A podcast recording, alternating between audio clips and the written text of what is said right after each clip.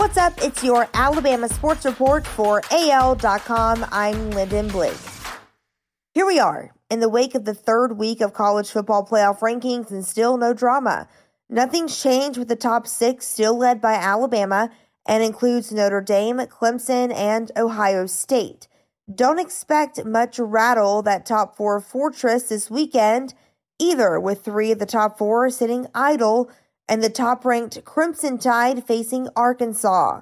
So, is there any room for this to get spicy?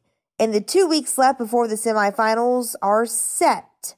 Maybe, but probably not. Four of the top six teams will have conference title showdowns December 19th, with number one Alabama facing number six Florida and number two Notre Dame playing number three Clemson. Should Florida and Clemson win, that could be your top four right there. Several SEC coaches are in the running for a National Assistant Coach Award, including the leader of Alabama's highly ranked offense. Crimson Tide offensive coordinator Steve Sarkisian, who has Alabama number one among Power Five teams in scoring, was one of 10 SEC assistants announced Tuesday as a nominee for this year's Broyles Award.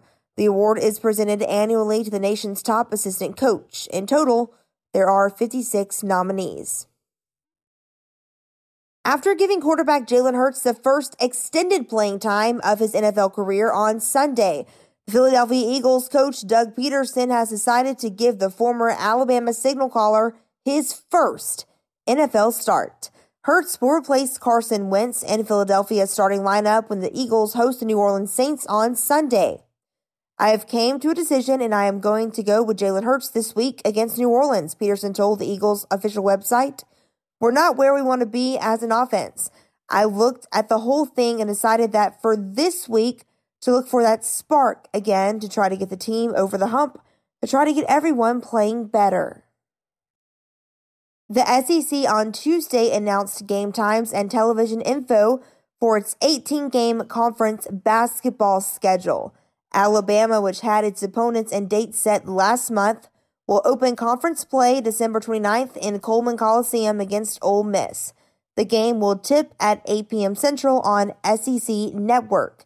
Alabama is currently in a break for final exams before next playing Saturday in Atlanta against Clemson. That's your Alabama Sports Report for AL.com. I'm Lyndon Blake.